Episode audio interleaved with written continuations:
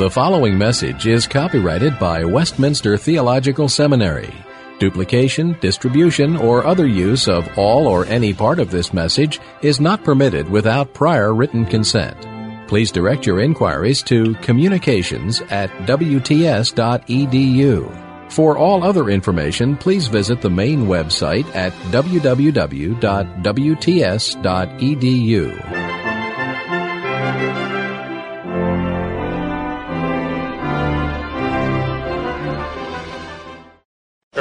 fire, and water, those were the four elements that they thought of. And they were trying to find a unity first that these three elements come from one of them, but it doesn't make much difference which one of them you pick out. You can't reduce the other three to these one. So, Anaximander said, I guess we have to introduce a supernatural idea. We have to appeal to some beyond. But how shall we get that beyond to explain this world if, if that beyond is unknowable? Now, therefore, if you have earth, air, fire, and water, suppose you have a gallon of each. And if then I have to have a beyond, supernatural, to explain that, I have one thought here. I want to, I want my earth can filled, or my air can, and my fire can, and water can. And I've got to get it out of the same faucet. Well, that was his idea. In other words, if you start with earth, air, fire, and water as though you already know what they are without first getting your information about what they are from the only source of information any man could have, then, of course, the only God you have is a God who can't tell you an iota or tittle about it because he is himself unknowable to himself and couldn't tell you anything about yourself.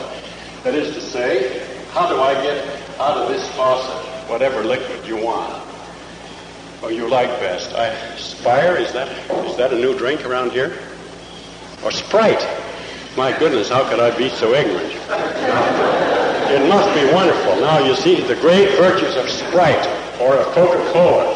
And one fights for this and one fights for that. Well, to me, they're all equally reprehensible as far as I'm concerned. as a drink in comparison with a drink of cold water.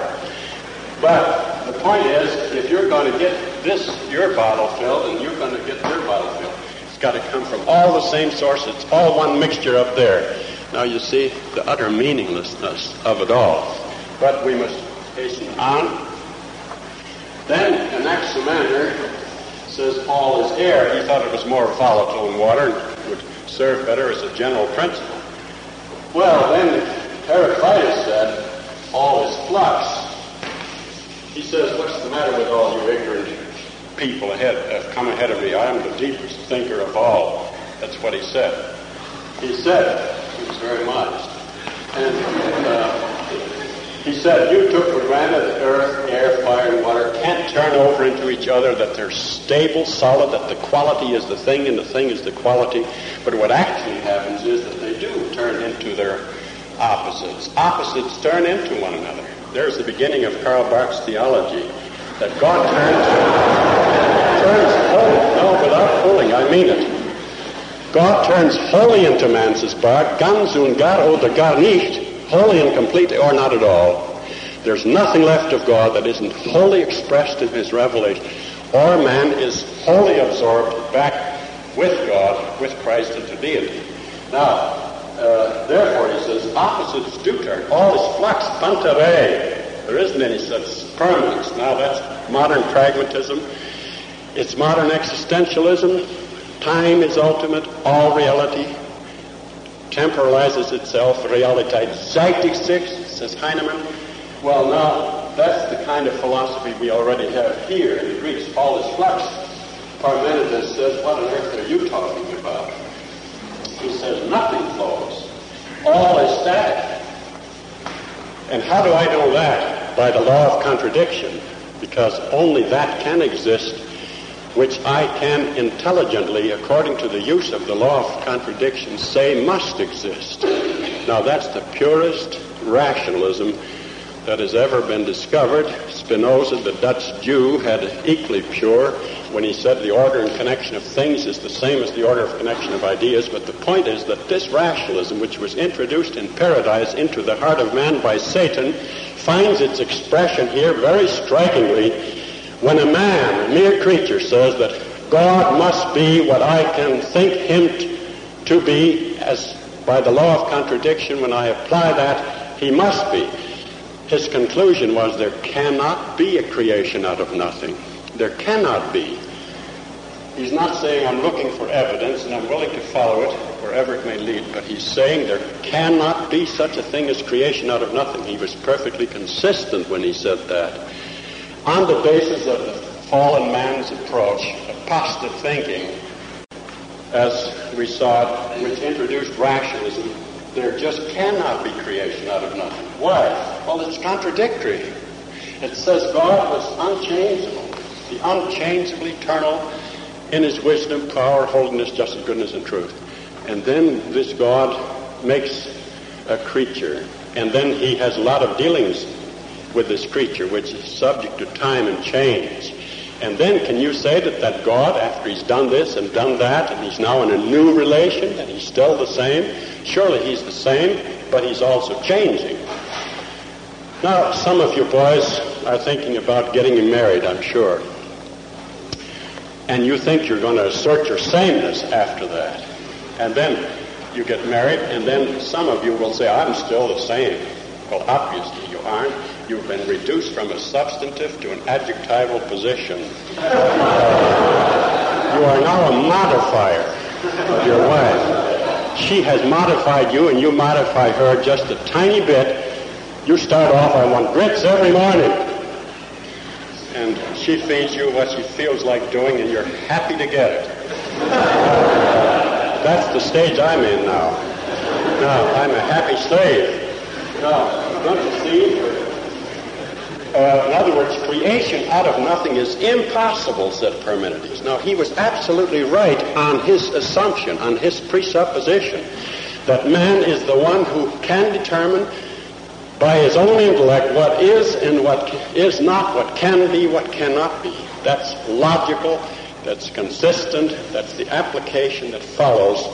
Granted that Satan was right and Adam was right in following him, that man must wipe out God and then find a God, a new one, in his place. Well, now at this point, you now get Plato and Aristotle, or Socrates first, but Plato and Aristotle, there were the, uh, that's not very clean.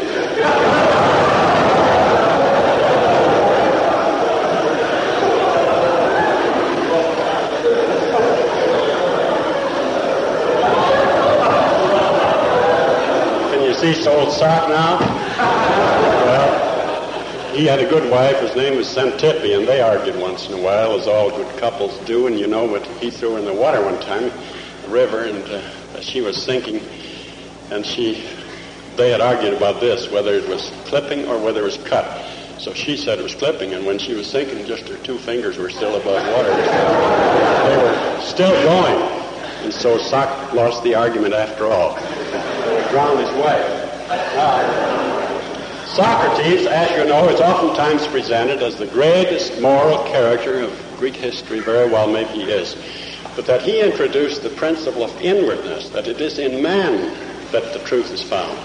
Well, that is what he did, and it is that principle which Plato and Aristotle carried out.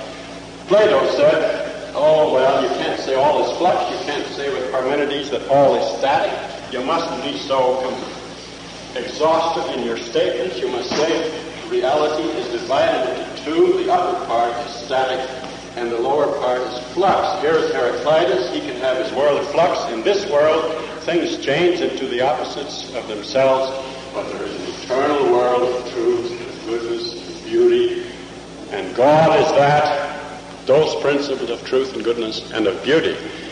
And man somehow is in between here. He has an intellect which makes him participate in the deity. He's a chip off the old block. So far as he's here, the, lower part of him, what's under the midriff, as well as emotions, that connects Ulysses with the foxes, but what's above the midriff is intellect, unites him with the gods, and therefore he is still applying Parmenides' principle that man's essence is his intellect, and therefore man's essence makes him divine. Man is basically divine. And consequently, he has the right to do what Parmenides did, because he, being divine in his intellect, he can determine the nature of what ultimate being is. Now then, he says, but we can't carry this thing through as logically as Parmenides did. We have to allow for some sort of reality to time and change. And so we say we're partly this and partly that, and we've come from this. We don't know why we've chipped off, just as if you took an ice pick and chipped off uh, little chips of ice off a hundred pound cake of ice, and these little chips of ice floated around in a, in a large bowl of water. Then he says, when we are truly ourselves, we become one with God, and when we die, says Socrates, then we become immortal because we are deiformed. That is, we partake of this form, this mold, this eternal idea of God. Immortality is deiformity, is absorption into divinity. That's why we should not do as is often done, as Christians say, well, we have good argument for immortality. We've got the one that is based on philosophy, such as this, and then we have the Bible in addition. Because, you see, if this argument for immortality is true, then the Christian idea of immortality is not true. You can't have immortality by being absorbed in deity then you aren't there anymore. Then you're lost. You're completely lost in God. Your individuality is lost. That's good Eastern mysticism. Oh, to be nothing. Oh, to be absorbed in God. But it's not Christianity. That a creature made in the image of God is redeemed, is restored to eternal participation in the joy of God through Christ. Now, that's Plato's system. It was dualistic. It was an attempt to overcome some of this horrible monism, which reduced everything to one big ice cake. Or you could chip off the ice cake and, of course, have a million pieces of ice, as the individualists, and the sophists did, and the atomists. You can cut little pieces of ice and still smaller pieces, and they'll individually float around. But when you patch them together again, it's the same old ice cake again. Now, that monism penetrates all this Greek thinking and particularly, in conclusion, it controls even Aristotle's thinking. Now, Aristotle's method is the one that the Roman Catholics have built upon. Aristotle says he was in Plato's classes for 20 years and he got some of his teaching, but he said, look, we must not have such a dualism of one world against another, but we must have here this we mustn't say this is non-being and that's really being, so that change is really not existent at all and only eternal changeless being is existent. We must say this is potential being and that's actual being, and that everything is working up from the lower to the higher. When I have the statue that I'm making, I have that marble stuff, and I have to have a mold or a form, so I must so this is called, as a rule, the matter-form scheme or the form-matter scheme.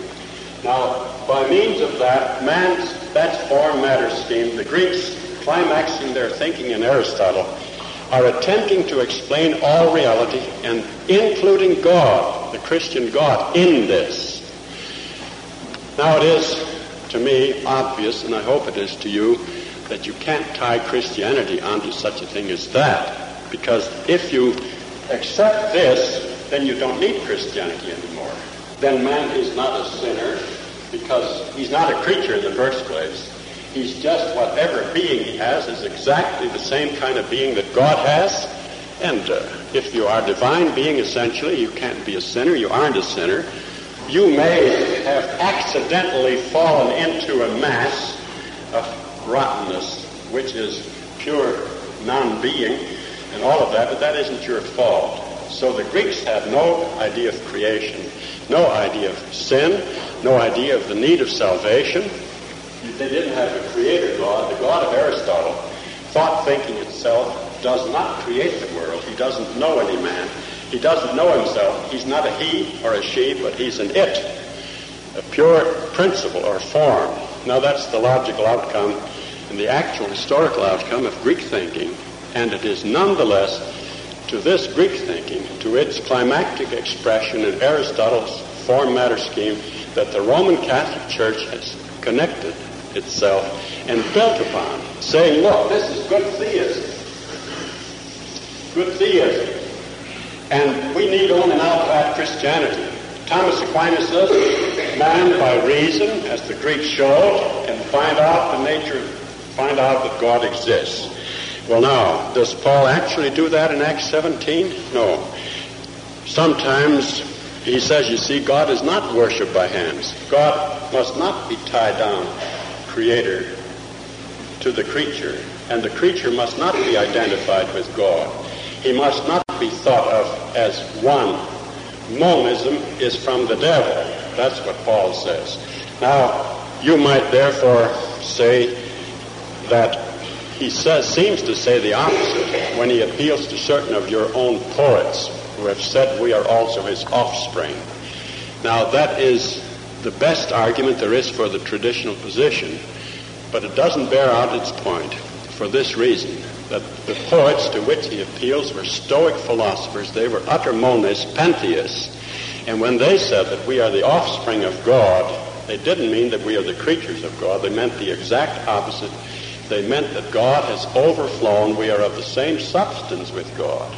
Now, Paul certainly did not mean that.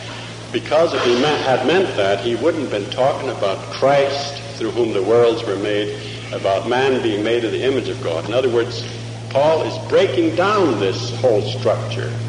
He's challenging it. To be sure, he's making a point of contact with it in the sense that you would make, I see that you're very religious people. Let's talk about religion. And I'm telling you about a God who is the creator. Now, you have no creator God. You have repressed that. You are holding under the truth and unrighteousness. The whole of your Greek philosophy, its development, step by step, coming to its climactic expression is a colossal attempt of the natural man to repress this creator-creature distinction. How then can you build Christianity on a form matter scheme of philosophy that undermines its very foundations? It just isn't true. It isn't biblical. And yet that's what the Roman Catholic position has done. And unfortunately, that very method has been introduced into Protestantism. But we haven't time now to talk about that. We'll talk about that next time. Our Father and our God, we thank Thee again for that salvation which is in Christ. For Thou hast redeemed us from this monism, from this worship of the creature more than the Creator. May we not be foolish enough to seek to build Christianity upon a philosophy which rejects it and which is built upon its opposite for Jesus' sake. Amen. We've been discussing so far what seemed to me to be the mistaken way of presenting the Christian religion to unbelievers and the more biblical way. Now, we, in the first hour, we tried to distinguish as clearly as we could between what is the biblical position. That biblical position is two-circle position. Namely, that God is sufficient to himself, triune God, Father, Son, and Holy Spirit. The world is created by him out of nothing or into nothing, but there was no stuff, no eternal matter already existing out of which God made it. Now, when I once bought a pair of wooden shoes in the Netherlands, I went to the wooden shoe maker, and he made the wooden shoes out of wood, which was already there. He didn't make the wood. All he could do was take the wood and give it a certain form according to the shape of my foot, including the corns. Now, that's a wonderful thing. They're very comfortable and very good for you, wooden shoes. Now, but that's not the Christian religion. There was no stuff already there out of which God made it. Now we saw what the development was of the position which rejects that. Now that position was rejected at the beginning of history by Adam representing all of us. Therefore, we, as Romans, as Paul tells us in Romans 5:12 and elsewhere, we, represented as we were in Adam, come into the world with an attitude of negation to the two-circle position, the truth as it is in Christ. We don't start with saying that we prove the existence of a God or even of God. A God isn't God. A God who probably exists, doesn't exist at all, or means nothing, is worse than anti, is anti-Christian. The God of Christianity is the God which is revealed in the Scriptures through Christ and couldn't be otherwise revealed to us and couldn't be known by us otherwise than by His self-revelation so that He has made us in His image and when we react properly, we act as those that are children in the family. We're covenant, made covenant keepers. We become by sin covenant breakers. Now, all men, therefore, since the fall of man, are these covenant breakers, and so were the Greeks.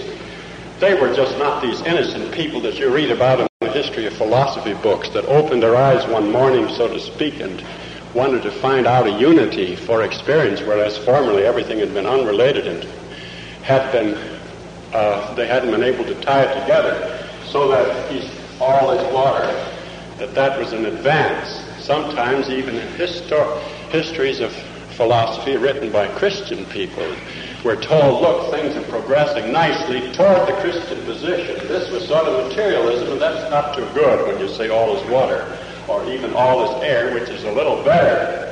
But when you get to Plato, when you have an ideal world, and when you get to Aristotle and you have a thought thinking itself, and when you have a teleology, an idea that there is a purpose in the universe, then, or even with Anaximander, who wanted to uh, beyond, who wanted to interpret this world in terms of a world that's beyond, some Christian people say, look, if they only keep going long enough, they'll get there. Or at least we can take the highest of these non-Christian positions and build our Christian religion upon the highest of them. Now, I don't think the Bible puts it that way if you want to make the difference between Christian positions, non-Christian positions, you can put materialism down here, mechanism, Watson, behaviorist psychology, and what have you, and all the bad people. Who are some of the bad people? Anybody suggest any names of, or positions or bad people? No, that belongs way up here. BP, Bible Presbyterians, personalism, whichever you want. How? Dewey. John Dewey will put him, he's a process philosopher. Pragmatist and pragmatist and materialist and mechanist, all the bad people. And then where do the realists go? And the idealists. There are idealists. Now, I don't want to take any time for this to speak of, but certainly we may, relatively speaking, distinguish between them just as you may, relatively speaking, distinguish between a man who's in the gutter and one who lives in the suburbs and is a very decent, well-met sort of fellow and pays to the Red Cross and what have you. But from the Christian position, all of these people are lost and equally lost, and lost for the same reason, namely that they are sinners and are not willing to repent from sin and will not accept the two circle position when it is presented to them. Their own position certainly matter. Materialism is a monism. All is matter. Certainly mechanism. All God is part of it. And certainly also, however, in idealistic forms of philosophy, God and man are still of one piece. Platonism, for instance, is not any better as an idealism or as it was earlier called realism, then is the lowest of the non-Christian possessions. That is, he's anybody who believes in Platonism is lost in the interpretive enterprise in what he's trying to make out of life and is lost forever just as much as anybody that is a John Deweyist. Now, and similarly with Boston personalism. Now, I'm not talking about individual people who may be Christians and who are mistaken because they hold such a philosophy. But if they really believed and really trust for life and for death on what they call a personalistic interpretation, because they think, oh, look, how much better is our position than these bad people down here.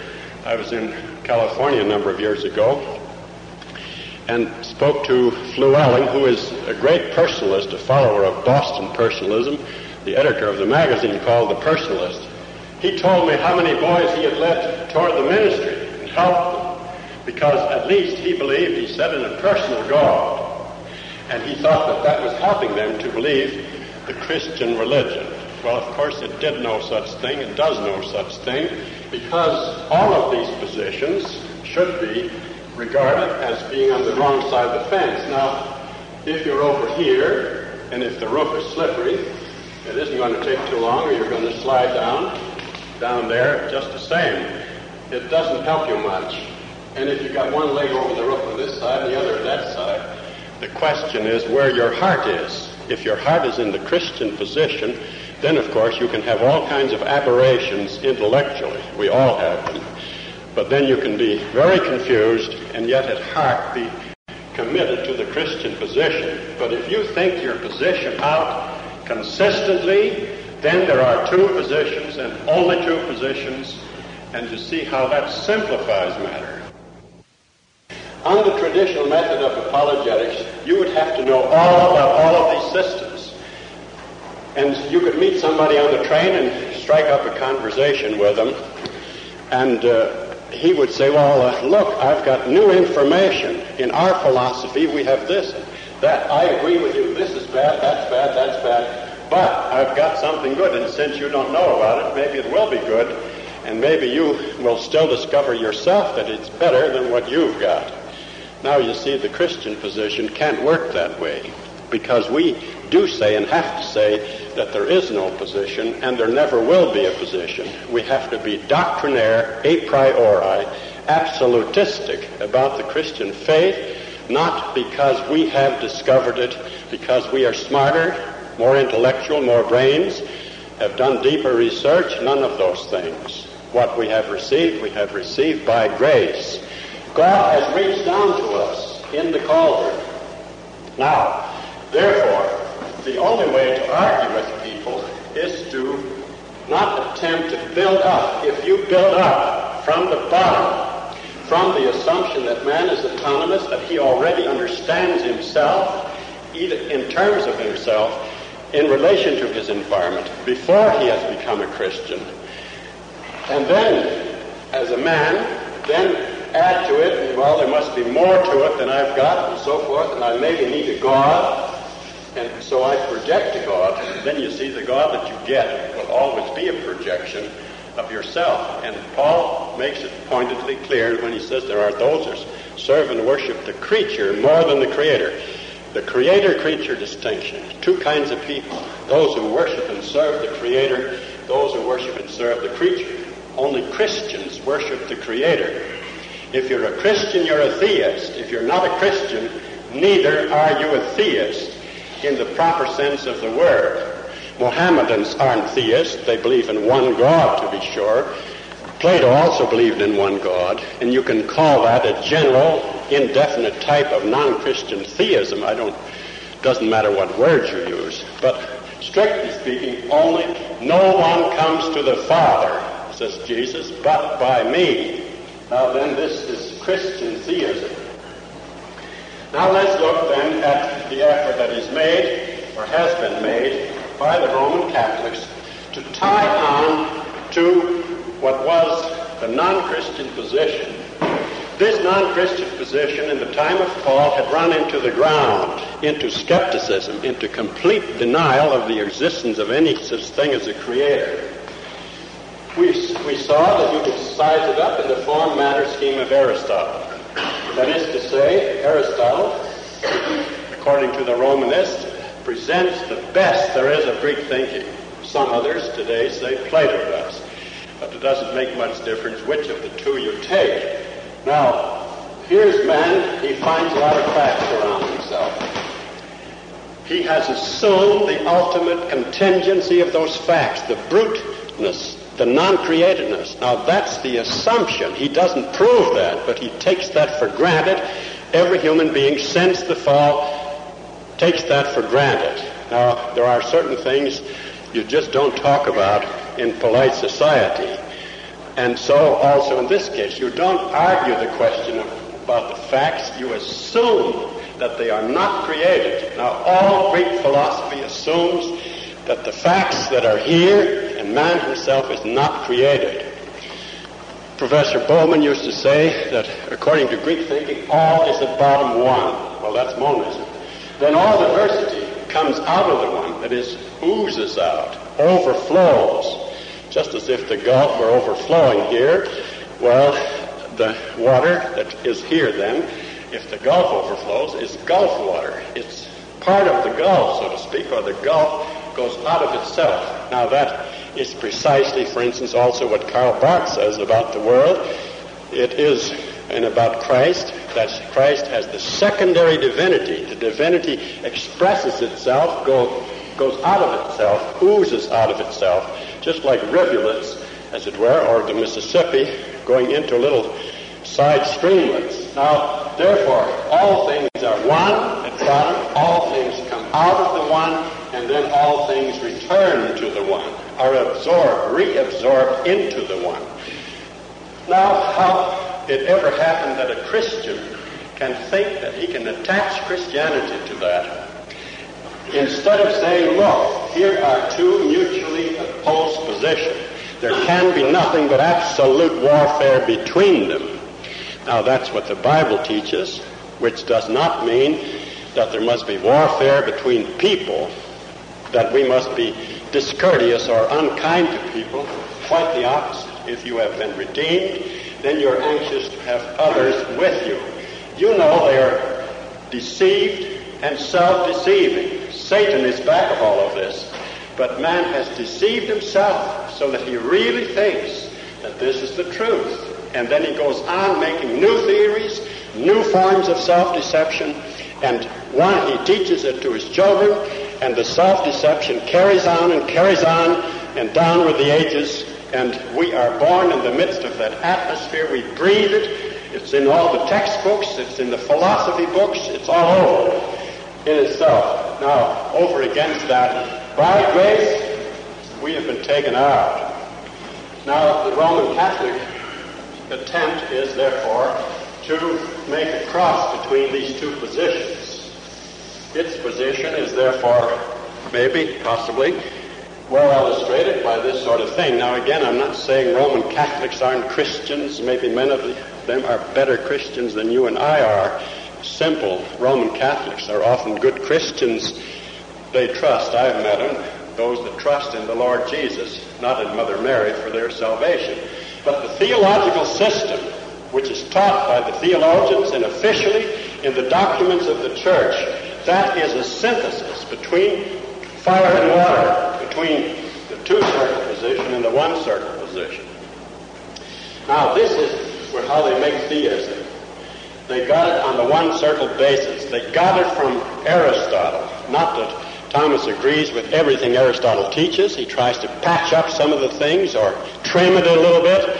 When Aristotle talks, as he, in the nature of the case, must talk about the eternity of the world, it's always been there, the matter, the stuff has not been created. And Tommy thinks, of course, that that's going too far. So what he says, oh well, we must believe in creation as Christians. But don't you see, there's where this, the two systems crack just like these doors at the back of the church. We haven't been able yet to find anyone that can cure them from their cracking. Well, Roman Catholicism has never found anybody that can keep their system from being torn apart in, from two mutual points of view. Now, whatever may prevail, whichever side may prevail, may be different in different men, but the system is this synthesis of a, of a point of view which builds up a life and worldview, which envelops the whole of the two circles in itself. In other words, if you start from the Greek position, from the form matter scheme, which takes for granted that there's an eternal principle of rationality somehow existing somewhere, and that there is also a raw stuff eternally coexisting, and that those two, the form and the matter, must somehow be brought to existence, that man is somewhere between, that he's drawn upward, and when he gets to the heights, then he is absorbed into deity, and he loses himself in it. That position, the form matter scheme, envelops everything, is a comprehensive totality view. You can't argue with it. You can't coexist with it. You must win or you must lose and give him everything. It's a battle to the death of the whole of reality. It's a totality picture. Khrushchev wants the whole world, doesn't he? At least Mao Zedong does. Khrushchev does too, of course. He's just now a little kinder because for certain purposes. But his goal is that communism must cover everything. Well, of course, the Greek philosophy is a totality view. It excludes the Christian position. It excludes creation. And without creation, you have no Christianity. And yet, the Roman Catholic system builds on that which destroys Christianity.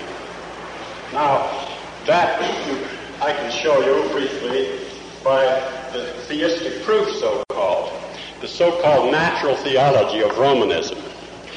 We'll come to Barth's denial of this natural theology and the current or recent Protestant attack on it by Barth and by others. But natural theology, according to the Romanist, is simply that man by reason, and then they say, well, hasn't God given man reason? Do you want to deny that? Of course we don't want to deny that. But the question is, what is this reason? We say it's a created reason. And if it's a created reason, it shouldn't pretend to be able to tell what God is and must be and what he can do and what he can't do whether he can reveal himself or can't reveal himself, whether he can atone us if he doesn't feel like it, he won't. Now, therefore, on reason, which they say is the gift of God, you see, then they're Christian on that score. To win you over, they say, look, the Bible teaches that. And then they particularly refer to Romans, the first chapter, the invisible things of him from the creation of the world are clearly seen being understood by the things that are made, even the eternal power and Godhead, so that they are without excuse. They like to leave off the last part, but the first part seems to them to prove that man can prove the existence of God, that he can have a natural theology. Now, if you read Romans, you will see there is no natural theology there. That is to say, what Romans teaches, what the New Testament teaches, is that the revelation of God is there, and that that revelation is plain, so that the light is there, round about man, to be sure, in the facts of this world, in the facts of history, in the constitution of man himself, so that if he looks at himself in the light of the revelation of God, then he should see himself as a creature, to be a creature. That's revelation. Now, revelation comes from above, but natural theology, that is what man does with that revelation by his reason and by his interpretative powers, that's theology. Now, the Romanist mixes up these two, natural revelation and natural theology, and any number of Protestants still do the same. When the, when the Bible teaches plainly revelation in nature, or if you will, natural revelation, then they say that teaches natural theology. Well, of course, it does no such thing. Paul says in Romans, gnontes ton theon. That is, knowing God. Why did they know God? Did they know God because with Plato and with Aristotle they came to the idea that there is a God? No, that's not why they know God. Plato and Aristotle do not know God, the true God. They have, by their systems, repressed the revelation of the true God. Their God is one with man, and man is participant by means of his intellectual existence in this God. He is divine. He is himself immortal because he's deiform, and so, therefore, on this basis, on the Platonic Aristotelian basis, there is no revelation of God. That's a way of repressing it. The Bible says God reveals himself as man's creator. And if man really interprets the world of facts, the world of science, accurately and correctly and truly, then he should come to the conclusion that this world is created, that he's created. But you see, the trouble is that man, as the sinner that he has become, won't do that. And he's precisely out to repress this and to substitute a natural theology of the natural man for the revelation of God, which only those that believe in Christ can really and will, by the Holy Spirit's regenerating power, accept. Now, therefore, knowing God, they know God because God has indelibly and fixed upon himself the impression of himself. Now, my wife and I had linoleum put in the kitchen, and it was indelible linoleum. You know, linoleum that just has figures painted, painted on, and you scuff on it, and that wears the figure off.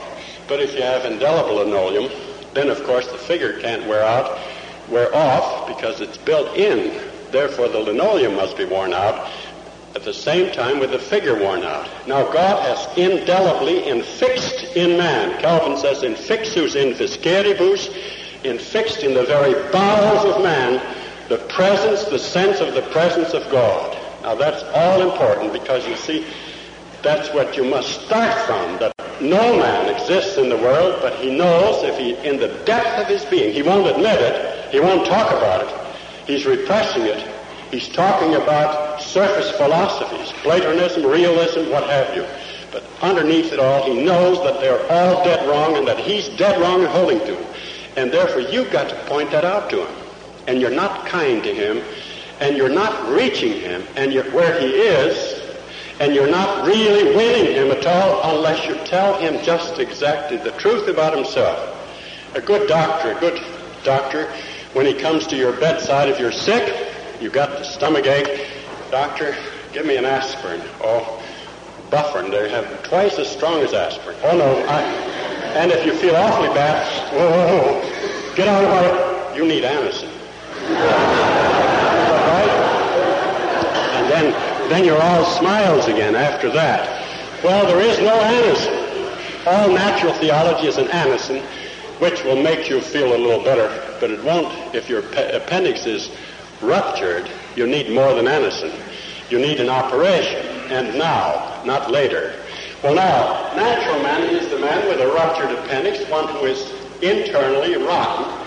He is corrupt, and he's dead in principle, and it only takes a little time before he's actually forever separated from God, eternally dead, and that's what we must tell man. The good physician doesn't listen to you about when you give an analysis or diagnosis of yourself. Suppose you had, you weren't feeling well, and I came to you and I said to you, "Oh well, I've had the same thing. I'll give you. I've got wonderful pills for that." And here's a medical doctor. I happen to see one in the audience here, and he knows, and I don't know. To whom are you going to listen? To me or to him? If you're not a fool, you'll listen to him. Is that right? I mean that seriously. If you want to live, providing you want to live, you'll allow the diagnosis of him who knows instead of yourself or of some quack like myself who is, pretends to know but doesn't know. Now there is only one great physician who knows. That's Jesus Christ. God speaks through him and only if you allow yourself to be diagnosed in the light of the fact that Christ has spoken in the scriptures, that he says what you are. The trouble is that you think of yourself as participant in deity. You're not a participant in deity. You're not a little bit of divinity. You haven't got any divinity in you anywhere. You're a creature, you're a sinner, and you're bound for eternal death. That's kind to tell people that. You must do it kindly. You must do it winningly. You must do it persuasively. You must set up for the cup of second cup of coffee, all things to all men, but you must tell him the truth.